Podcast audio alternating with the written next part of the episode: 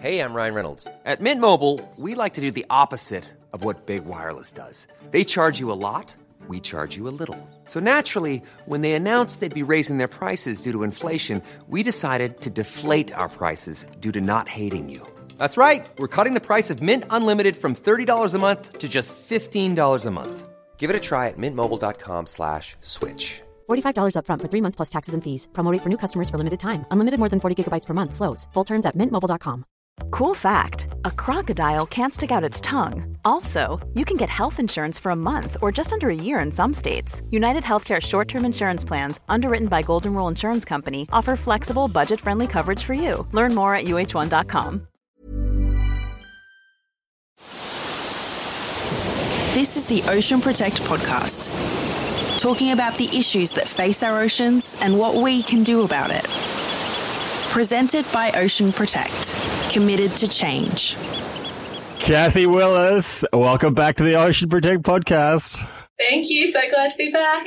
Where are you calling from today?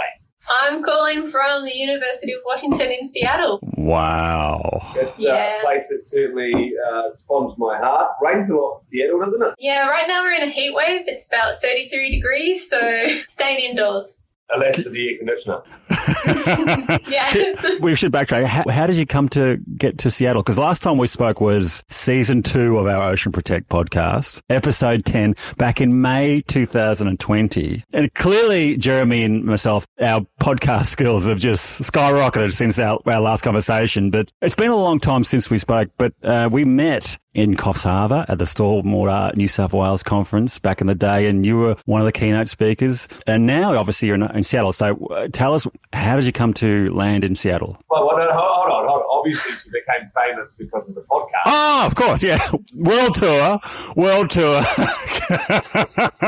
Currently doing a show in Seattle, Yeah. then she's going down to Portland, hitting her way down to LA, and then she'll come home. And obviously, she has her own TV show now as well. It's like lunchtime conversations with Kathy. How come you're in Seattle? I'm here on Australian American Fulbright postdoc fellowship. So what that is is a funding body who you pitch your research project and an American organization who you want to go and work for and work with and it's an exchange program. So I pitched an idea and have come over to work with the Coastal Observation and Seabird Survey team at the University of Washington. And so it's a citizen science program that's been running for the last 20 years. And for the past five years, they've um, been collecting data on marine debris. So I came over to analyze that data set and to see what plastic pollution's like in the US. Cool. And before we get into the plastic pollution shenanigans, I'm, I'm keen to geek out in Seattle for a bit because Jeremy says it's close to his heart, but I'm, I'm thinking it's the home of Nirvana, the home of grunge music, basically, Foo Fighters, Jimi Hendrix. What's it like in Seattle? It's pretty awesome. I'm not a big city person. I'm from Tasmania, so you know I like my small towns. But for a big city, it's pretty. It's been a really fun experience. You know, there's always something happening. Walk out your door, and there's a gig always down the street. Always live music, and we're on the doorstep of the Olympic Mountains and also the Cascade Mountain Range. So doorstep of adventure. And it's also the home of one very famous uh, entrepreneur, Mr. Bill Gates. I uh, went for a run and had to try and have a bit of a pervert, as mentioned, but truth, truth be known, I was actually buggered running past his place because his place went for so long. Oh, really? It's, uh, it's a big boy. Uh, but no, I love Seattle. I love very fond Portland as well, where Portland's only, uh, what, an hour or two south. That whole coastline is, is just beautiful. It reminds me of uh, New Zealand, which reminds probably you of Tasmania. Yeah, definitely, especially with like the big fjord system and the mountains. It, I think it is very much like New Zealand in that sense too. But how long have you been there for? 13 months now, just over a year. And I just realised you're you're our second guest from the University of Washington as well. So we had Dr. Ed talking about car tire wear and tears killing coho salmon in Puget Sound. That was a cracking uh, conversation. But not about our other guest. We're here to call about talk about Kathy. what exactly are you doing with your research in Seattle? At the beginning, I'm just looking at the spatial trends. So, you know, where are we finding more plastic around the Pacific Northwest and then looking at it over time. So are we seeing more or less, you know, rubbish washing up on the beaches along the Washington and Oregon coast? I have read a little bit of your research, so you've given me a bit of a sneaky peek into some of those findings. Could you sort of talk to some of those key research outcomes? Yeah, sure. A really unique part of the COASST Marine Debris Program is that they look at how much rubbish is on the beach, but they divvy the beach up into different zones. So, you know, our surf zone where it gets hit by waves, our wrack zone where you see the seaweed and things that get deposited over the tide, and then into our backshore, back dunes area. So, uh, what I had a look at was are we finding, you know, more or less rubbish in these different beach zones? And are there different kinds of materials that we're finding in these areas? We found that, you know, beaches who that have more wrack zone and more of this back beach area, which we call the wood zone, which is something really unique to Pacific Northwest beaches, is that they, in the back beach area, they just have mounds and mounds of logs and wood that washes up because this was a really you know, big timber industry. And that's, I think, being a hang up from it as well is that, yeah, these wash up on storms. So we find these wood zones and the wrack zones is where all our rubbish is accumulating because that's where things are getting tangled and trapped. So this gives a nice um, picture for people managing or wanting to clean the beach that, you know, these are our hotspot areas where we might want to target cleanups. How you came across my radar just again, because I've been thinking about getting you back on for a chat because I knew you were sort of getting around and doing more research, etc. And you have been busy, has to be said, but you came across my radar again more recently with a, a conversation article. It's a good news story, which I, I love. It's a really good news story. So people who haven't read the conversation article and the title kind of, kind of gives it away. So I won't mention the title. I'll include a link to it in the show notes. Can you tell us about this article and the supporting paper, which is called Local Waste Management Successfully Reduces, etc.? Yeah. So yeah, this was the last chapter of my PhD and kind of the big uh, research project that I was most proud of coming out of my PhD. So we looked at you know, over the last six years from 2013 to 2019, our local governments changing the way that they're managing waste and putting in different strategies. And are those changes leading to less rubbish washing up on our beaches? What we found was that on average in the councils that we surveyed, that uh, litter has reduced by around 29% on our beaches, which is a really exciting good news story. In the last six years as well. So that's basically a 30% reduction in plastic waste on Australian beaches in six years. 30% reduced in six years. So whilst plastic pollution often is a bit of a doom and gloom and everyone talks about more plastic than fish by 2050 and a garbage truck a minute, etc. This is a real positive. Yeah, it's a really great achievement and a testament to the work that our local government waste managers are doing to try and, you know, reduce our plastic waste entering the oceans. But it should be said that it's just an average. So in some areas and some beaches, we found that actually waste was increasing. So we found on some beaches it increased by 90%, whereas in other beaches we found that uh, it was a far better improvement. So in some areas we saw reductions up to 70%. Wow. What's working? What's been the effective strategies to mitigate plastic waste? Yeah, so we categorized all you know there's so many waste strategies that uh, and interventions that local governments can put in so we kind of group them into three broad areas in terms of who they're trying to target and so one of these groups was waste collection and thinking about how many bins you know we have at our, our houses at the moment so councils who increased the number of household waste collection that they had found improvements so think about not just our commingle recycling, but some have you know, separate paper recycling, separate glass, separate green waste. And we found that just encouraging your residents to be more active and aware about what am I doing with this rubbish and where am I actually discarding it and being more conscious of that is showing to have real success in being better at discarding our waste. You've got local councils that give you like enough bins for, say, the apartment block. And then you've got other local councils that are a bit stingy and know that they, you know what I mean? Well, no, no, it does Yeah. happen. Yeah. You know, you've got, Yeah. oh, how big's my green bin? I've got heaps of green waste. I've got heaps of paper. Yeah, I can see how that works. And, and would it also be seen over the last six years, especially over the last two years? Have you seen any, you know, greater reduction as opposed to the first four? Just speaking of COVID. Well, unfortunately, our analysis only went up to 2019, so we've actually, yeah, we've missed missed the COVID and and especially the flooding and things that have happened as well, which can really change how much rubbish we're finding. Another great result we found was councils who are encouraging their local residents to be, you know, custodians of their beaches was also really positive. So getting people to participate in the cleanup so that they have a first-hand experience of it or even having something like a litter hotline or um, cameras in the area just to make people feel like they are being watched or they might be caught if they're going to you know, dispose of the waste inappropriately. Very interesting. So, and I think one of the key things I took away from the paper was the fact that, yeah, education and awareness is great, but it needs to be supported by appropriate infrastructure and I guess, you know, tools for uh, local residents to utilize. So it's one thing to educate the community, but if you don't give them the sort of, you know, the bins to put their rubbish in the, or, or a hotline to call to report um, the cigarette butt flicker or whatever, it isn't as effective. But if you have the two combined, it's a real positive. Yeah, certainly, you know, you got to get people motivated and wanting to change, and then you really have to make it easy compared to their behavior that they have been doing. So, you know, if it was harder to split our rubbish into different bins or we had to take it somewhere else, everyone would just keep piling everything into the same red lid waste bin. Yeah, so it's it's definitely about simplifying and getting people um, engaged and motivated about the problem. I like that um, concept, you know, and, and just take what you said before, to be able to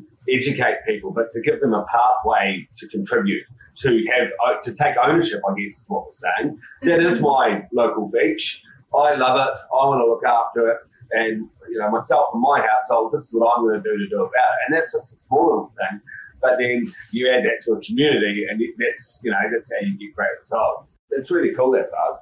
And it just brings me to like, because you've probably heard, might have heard us speak at the conference back in the day, Kathy, Jeremy, myself getting up and talking about a zero litter ocean target for Australia by 2040. And I know CSIRO have a, a sort of more immediate target. I think off the top of my head is at 90% reduction in plastic waste by 2025 Yeah, or something like that. It could be 60%, somewhere between 60 to 90%. But long story short, if we can achieve 30% reduction in plastic waste on our beaches in six years, recognizing that, you know, we've had some unprecedented conditions with a pandemic and some floods, which has thrown a bit of a curveball. But if you can achieve 30% reduction in six years, imagine what we can achieve by 2025, 2030, 2040, 2050. So whilst people often talk about, again, the, the more plastic than going to our oceans and fish, whatever, by 2050, we can, can actually turn the ship around and basically get down to essentially close to zero. Yeah, you can really see there is a momentum building, you know, in this space, especially in Australia. We've got, you know, a national plastics plan, you know, the CSIRO and yourselves are putting investment and there are many businesses around Australia now looking at this circular economy and trying to, you know, find out, see our waste as a commodity and not to put it in landfill, but to find other ways of reducing waste and finding that as a resource. Oh, Boyan Slat. He's smart, really. Like he's he's gone from the let's clean up the ocean. Great idea. Got heaps of funding. Then he went, shit, let's stop it in the rivers. So he's created the interceptors, and it's mm-hmm. taken way longer than he thought. But in that time, the circular economy really would have started to, to really roll on. So by the time he's actually extracting the plastic out of the ocean, he'll be able to take it to shore and sell it like any other thing. It'll be brilliant. Yeah, Maybe. But it does show also that it does, you know, each place. I know this is, to be honest, we don't want to belittle this, the size of this analysis. Uh, This was part of your PhD uh, research. And I remember you, you literally ran Australia, like every little nook and cranny of, uh, of the Australian coastline. It wasn't just Byron Bay and Noosa and Port Douglas. It was, you know, every little beach within, I think, 100, every, each 100K or 200K, which is a long way collecting this data to assess established trends, etc. But it's also worthwhile noting that each place is unique. You know, we are all different. We are each, you know, Bendigo is different to Ballarat, different to Noosa, etc. And every place needs essentially almost locally unique solution to plastic pollution. And the reason I say this is because I know you guys have just put together a paper discussing place-based solutions for plastic pollution, which is a hell of a tongue twister. Can you talk to this paper around place-based solutions? Yeah, so the idea is that kind of locally based solutions. So, like you said, if putting a plastic bag ban might not be the right solution, or collecting plastic bags and turning them into another product might not be the best solution for, say, every local government because, well, maybe their residents don't actually use a lot of plastic bags, or maybe there's an like another option for it. What's really nice is that if we really go at a, a local government level and look at, all right, what are the hard to deal with waste items and, you know, how can we circularize those and have a new business model? So we're turning things from instead of that make, use and dispose, we're now thinking about, you know, this hierarchy of like, can we refuse that? Can we reduce them? Can we repurpose? Recycle is kind of pretty low down, but there are, yeah, many steps that we can take. And I think that place based is, is a really great way because I think you're supporting your local businesses and more people are likely to jump on board and innovate and have that business model in mind. Yeah, the waste, waste management hierarchy we often, you know, refer to, and, and you're 100% correct. And what we find, you know, it's similar in stormwater. You know, um, every site or every catchment area mm. is different. There's mm. different demographics, different things going on, and we see that in our in our treatment devices. So it just makes sense mm. that you you know you guys see that in your research, and it just makes sense. You know, um, whether you're in Manly or you're in Cronulla or you're in the mm. Sydney or you're out out west, it, it, it all would be different interesting with the reason. Yeah, and then obviously you take, look at internationally as well. Like uh, Bali is going to be different to Brisbane, say for example. So, and to Jeremy's point before around trying to create a revenue stream around solving this problem. You know, dare I say, embracing capitalism to solve our plastic pollution woes uh, to expedite it. That might be a real positive. You know, if, if if the Indonesian fishermen can make money out of discarded fishing nets, fantastic. That's a great outcome. Yeah, there's so many social benefits from that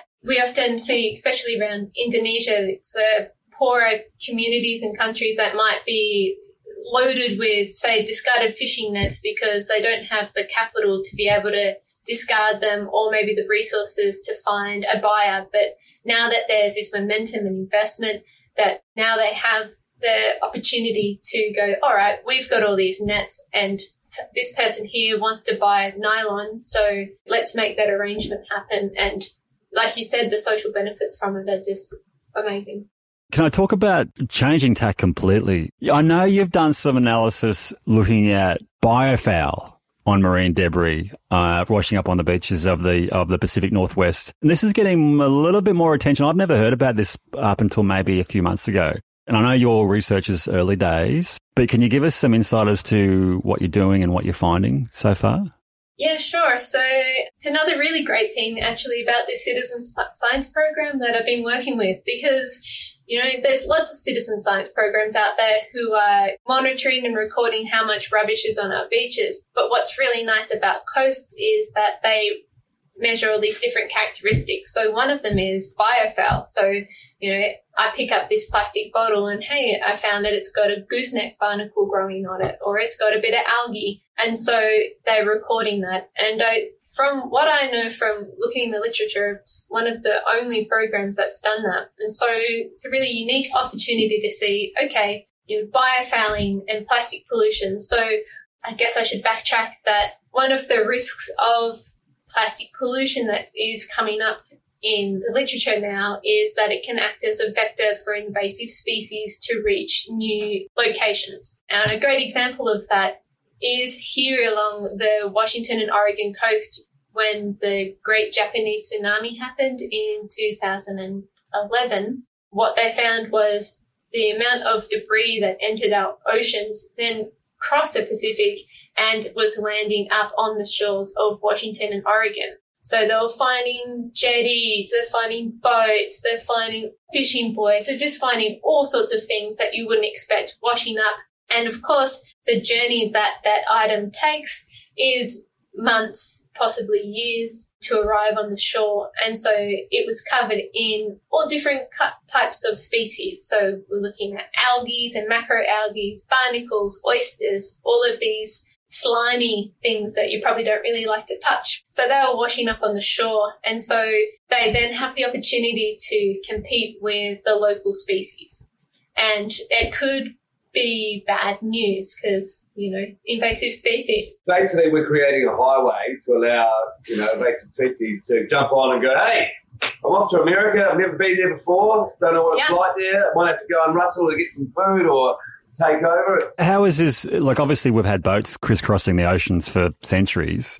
So, how is, I guess, plastic pollution making this, you know, mechanism of uh, biofoul transport worse? Well, I guess the fear is that because the amount of plastic pollution that it's ex- is exponentially increasing and entering into the oceans, that it could become a bigger problem than what it is right now. So it's kind of precautionary, I guess and it's not regulated. For shipping containers and shipping vessels, you know, they have certain ballast policies and things I guess they have to follow so they're not polluting the different waters and they don't like biofoul because it's not very good. It slows them down. Yeah, it slows them down. So I guess for them, they might still be a risk, but I guess it's more regulated and controlled for than just, you know, your piece of plastic bottle or a lost fishing buoy that's um, got a few hitchhikers and free riders. Are there any particular vectors, biofoul items that or organisms that are particularly concerning for people and places and wildlife? I don't know specific for the Pacific Northwest. I can only speak to say in ballast water and down in Tasmania where we've got this giant orange sea star. I think it's called the Pacific Sea Star. And so that actually came from ballast water, I believe, in a Japanese vessel. And it arrived in the Derwent Estuary where Hobart sits. And it has just gone ballistic. And there are so many that it's competing with our beautiful spotted handfish. And so that's a critically endangered species. And so this sea star is they're a phenomenal animal because you can kind of chop a leg off and that leg can then sprout five legs and actually it's like the hydra's heads, you know, they you know cut one off and three Wow. Three grow. so, you know, it's um those sea stars can be a bit of an an issue. I guess that's the fear, you know, that plastic pollution might be a similar vector for these animals to arrive. Many of us have those stubborn pounds that seem impossible to lose, no matter how good we eat or how hard we work out. My solution is PlushCare. PlushCare is a leading telehealth provider with doctors who are there for you day and night to partner with you in your weight loss journey. They can prescribe FDA-approved weight loss medications like Wegovy and Zepbound for those who qualify. Plus, they accept most insurance plans. To get started, visit plushcare.com slash weight loss. That's plushcare.com slash weight loss. Quality sleep is essential. That's why the Sleep Number Smart Bed is designed for your ever-evolving sleep needs. Need a bed that's firmer or softer on either side? Helps you sleep at a comfortable temperature? Sleep Number Smart Beds let you individualize your comfort so you sleep better together. JD Power ranks Sleep Number number 1 in customer satisfaction with mattresses purchased in-store. And now, save 50% on the Sleep Number limited edition Smart Bed for a limited time. For JD Power 2023 award information, visit jdpower.com/awards. Only at a Sleep Number store or sleepnumber.com. I never thought of that. And I'm sure our listeners haven't. I mean, I know big ships, they get into international waters, they pump out sewage, they are bad for the environment, blah, blah, blah, blah. But the ballast side of it is so interesting because, yeah, all ships need ballast depending on seas, mm-hmm. rough seas. So if you come from Japan and you've got your million litres of ballast on board, and you come down into Tasmanian Harbour and you're about to go in, you need to ballast up to get into a more shallow area no, but it is regulated. They don't just discharge it straight to the ocean, do they? Is that? Well, there's excuse my ignorance. They've said that it was the ballast water that I guess, deposited the sea stars into the estuary. Yeah, the sea star is Yeah, in. but was that was just an un, uh, like an illegal discharge, wasn't it? I'm sure you're not. Uh, la- uh, well, I don't know. I, I don't know, mate. I, I don't know. think Mate, that- I'm- that's not regulated. It's not regulated. It can't There be. you go. They- I, I just yeah, excuse my ignorance. Yeah, I thought it was. because that- That'd be like, oh, it's saltwater, mate. It's just ocean. yeah, I'm sure there's uh, probably a distance that maybe not when the sea stars first arrived. We're gonna have to might Google it. not been as, yeah, as regulated. I don't know. But yeah, to your point, like the occasional ship, uh, yeah, for sure has a, has an issue. But with all this in- increased plastic in our environment, I- I've never even heard of the theory around uh, plastics being a, a transport mechanism, like basically a, a boat for little pieces of biofoul. And you you look at the extent, uh, the magnitude of, of plastic in our marine environment. Um, that potential for that hazard is is is significant. I'm particularly thinking about um, the likes of you know, big uh, ghost nets in our oceans like that. They obviously have a huge uh, ability to transfer all sorts of uh, nasties to foreign shores, basically. So very interesting. Yeah, it's just one more thing to not like about plastic in the ocean, hey? Jeremy's Googling, but we probably need a good news story after that. As I recognise there's early days on this research, but it is interesting. It just shows that for me, it's another one of those elements of the plastic pollution pandemic or whatever you want to call it is that the research is very new. We're always learning new things about the potential risk and hazard, and generally it's not good news. In fact, it's quite ordinary news or bad news. To counter that, I do know you're actually in the process of writing a book with some good news stories. So we, we love good news stories on this show, Kathy. So can you tell us about this book of yours? Right. Well, the book is with three others. One is Dr. Denise Hardesty, the other is Dr. Chris Wilcox, and the other is Justine Barrett. And so it really stemmed from Denise and Chris at a UN meeting about waste. And the discussion was really around, you know, what type of really uh, infrastructure can we need to better recycle and collect our waste? And it was very, I guess, Western focused. But at the time, Denise and Chris had also been traveling through you know, parts of Indonesia or other countries, and they were noticing, you know, a man standing on the side of the of the river, scooping up the plastics and collecting, you know, plastic bottles, and then carrying that to a processor recycler. And so these really what we call informal waste management sector. And in countries such as India, uh, Indonesia, Sri Lanka, South Africa, all of these uh, countries, the informal waste sector, waste pickers, are such a backbone to how waste is collected in these areas and removed from the environment. So, with that in mind, they thought, well, there must be some really good news stories out there of where, you know, people are taking on and upscaling these informal waste management uh, programs. And so we looked around the world, um, invited different programs to have a chat with us and tell their story. And so this book is a collection of those stories. So we had, I think, 20 programs from 14 different countries, and they all tell their story about the informal waste management sector where they might be repurposing, they might just be recycling, and they've found really innovative ways of how to deal with their waste. Any examples you can share? Obviously, the book, uh, we do encourage people to buy the book when it comes out, but can you give us a sneaky peek of uh, one or two of the chapters? One of my favorite uh, stories, I think, is a program called Saahas. It's S A A H A S, and it's um, based in Pune, India. And what it was is there were waste waste pickers who were just working on their own. You know, this is the way that they create an income for their family so they can survive. And they started to form a union. So then they had a bit more leverage in where they can go and how much money they could receive for their items. And so they joined forces with the municipality because they saw that what we can do is use waste pickers to collect waste from our households in Pune and reduce the amount of rubbish that was piling up on the streets. Because in Pune anyway, it's really hard. You can't get a you know, it's a dump truck like we imagine with, you know, wheelie bins. You know, they're using carts and they're pushing them through all the different alleyways and collecting waste. And I think this is really exciting because it's upscaled so quickly it's provided an income and jobs for so many people that are kind of forgotten about.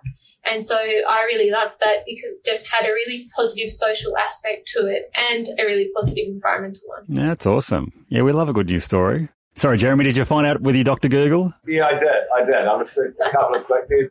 Clearseas.org and some just some facts and figures for you. Approximately 10 billion tonnes of ballast water are transported worldwide every year, which is the equivalent to 4 million Olympic-sized swimming pools. Wow. It's estimated 7,000 aquatic species are transferred in ballast water every hour of every day. One new invasion occurs every nine weeks.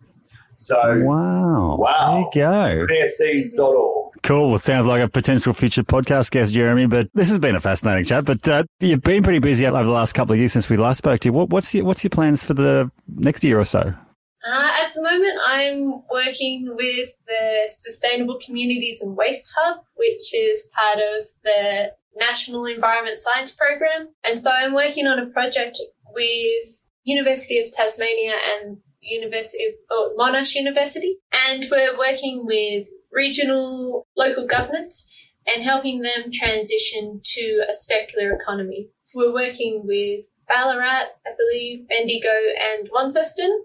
The project's just in its second year and I've just come on board to help with the project at the moment. And it's pretty exciting just learning about, we're talking with the local governments and trying to get everyone a seat at the table. So we've got our local government, we've got our recyclers, we've got industry, and we're working out, okay, what is the problematic waste for this region? And, you know, who are the innovators? Who are the entrepreneurs that we can connect and make a network so this waste is now being circularized and benefiting the local businesses and communities.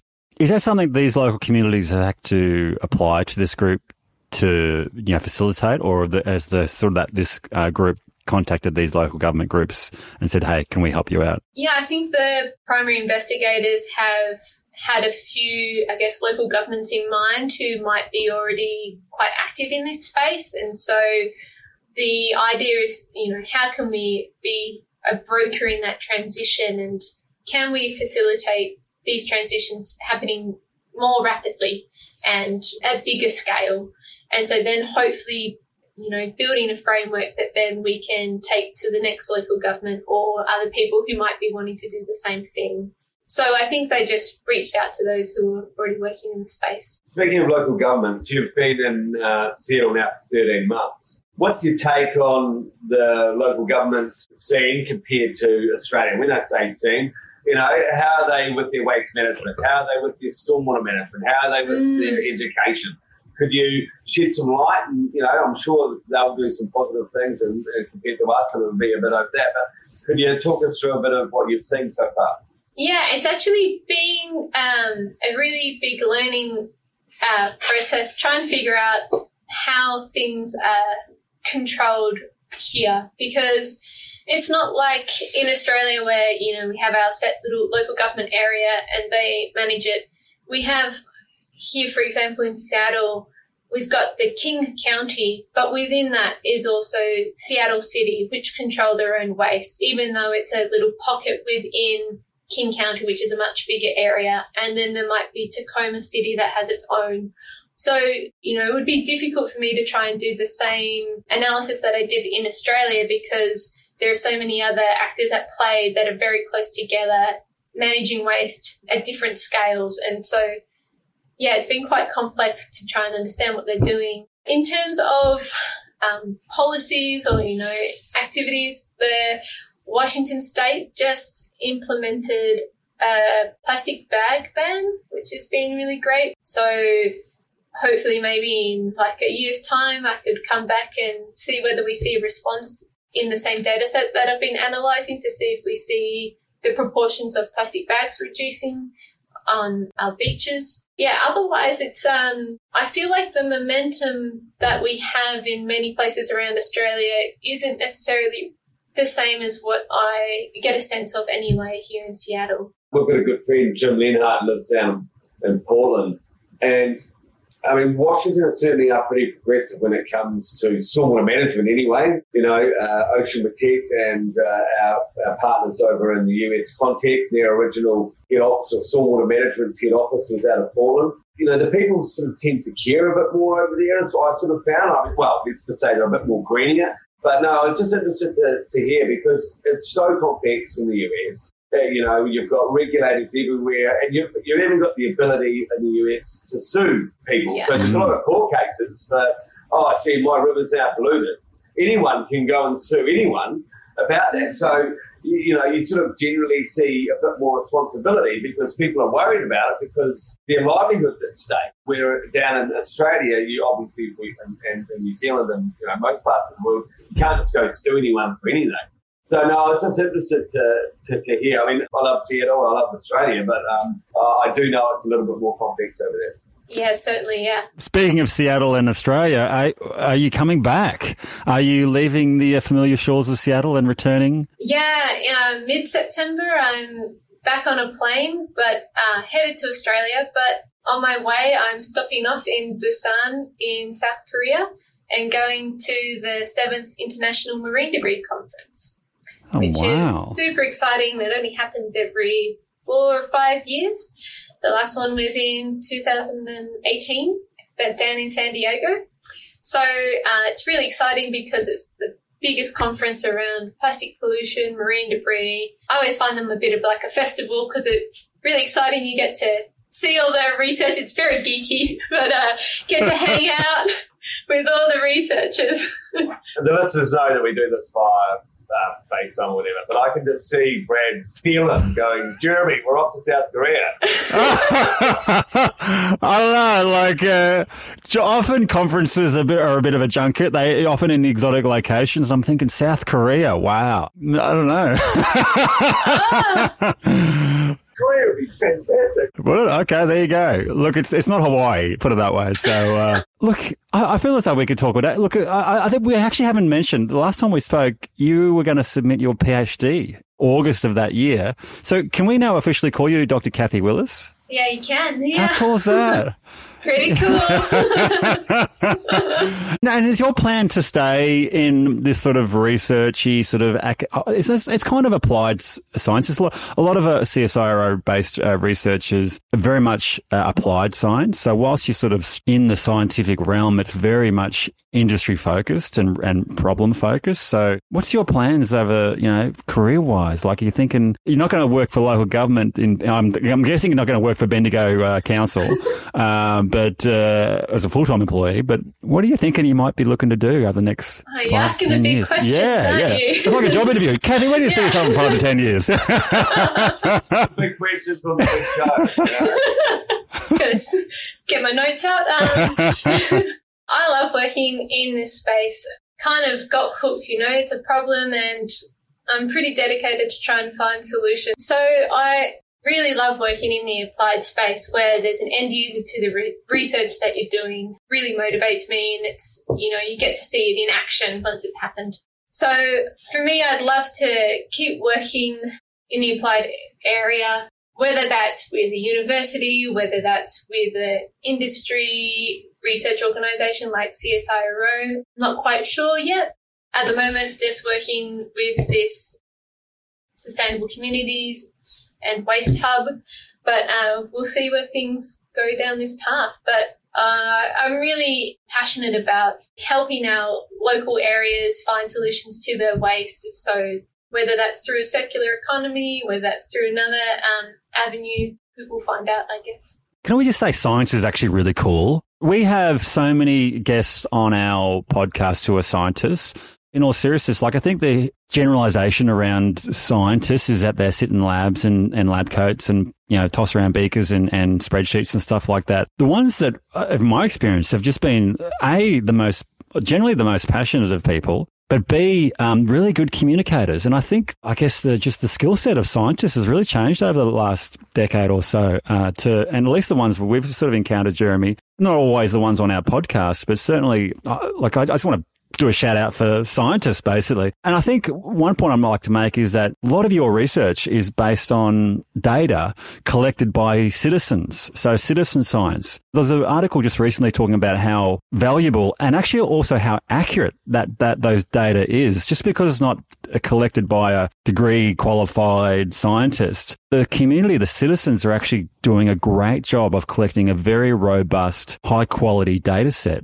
So I guess I'm saying if, even if you're not a, a scientist, there's a really opportunity to contribute to the scientific community to help solve the problem of, pla- of plastic pollution and other problems as well. Yeah, you're absolutely right. Um, and it just shows that people who are involved in citizen science programs just are that more engaged and willing to um, make a difference. And I, I really love it. Can't wait to get back to Australia and try and citizen science wherever I can. That's such a good point that you said there, Brad. I mean, more and more focus has been put on the environment. So more discussion, more data. And uh, I was watching the news the other night. It, it occurred to me that, you know, the, the normal standard of news in Australia, it starts off with, oh, really shocking stuff, and then it goes to local stuff, and then you go to sport, and at the end you go to weather. And weather's, you know, weather's usually about five minutes long. I read, looked through this one hour long episode and counted how many articles or how many news stories had to do with weather or climate change. Mm. Well, it was nearly half the news broadcasts would have been put under weather because every leading story is a flood or Mm. a fire or snow or this or extreme climate events that are going on. All of a sudden, the weatherman's on, on the news, you know, the most, you know, half Yeah. the time. Yeah. yeah, But it's just interesting to see where it's going because obviously the, the ice has broken off. I mean, there's so many stories now on the news, and if you go, well, it's climate change, it's, you know, Mm. it's, Mm. it's times are changing, and um, as you said, scientists are starting to become cool, mate. But you don't have to worry about that, Brad, because you're not a scientist. You don't have to worry about being cool. Low risk of being cool is is I. We should let Kathy get back to her wonderful research. But Kathy, I'm sure Jeremy could attest. It's been wonderful seeing and, and talking to you again. Keep up the amazing work that you're doing. It's so interesting and uh, very valuable to help us save the planet. And, and and I'm sure Jeremy and I said many times we when we get up and do talks, etc. We rely so heavily on the research that's coming out of your team at CSIRO. So Denise, Chris, Justine, yourself, obviously. There's so many others, and and so from that regards, thank you so much for the work because it makes Jeremy and me look smarter than we're clearly not. Smarter, not look. but yeah, so thanks, uh, thanks for all your wonderful research. You just keep it up, and look forward to uh, catching up with you soon in person. yeah, can't wait. Maybe in two years' time we'll have this chat again. Boom, boom. Maybe South Korea. Hey. Can't wait. boom, boom. Thanks for listening to the Ocean Protect podcast. If you'd like to find out more about us and what we do, check us out at oceanprotect.com.au.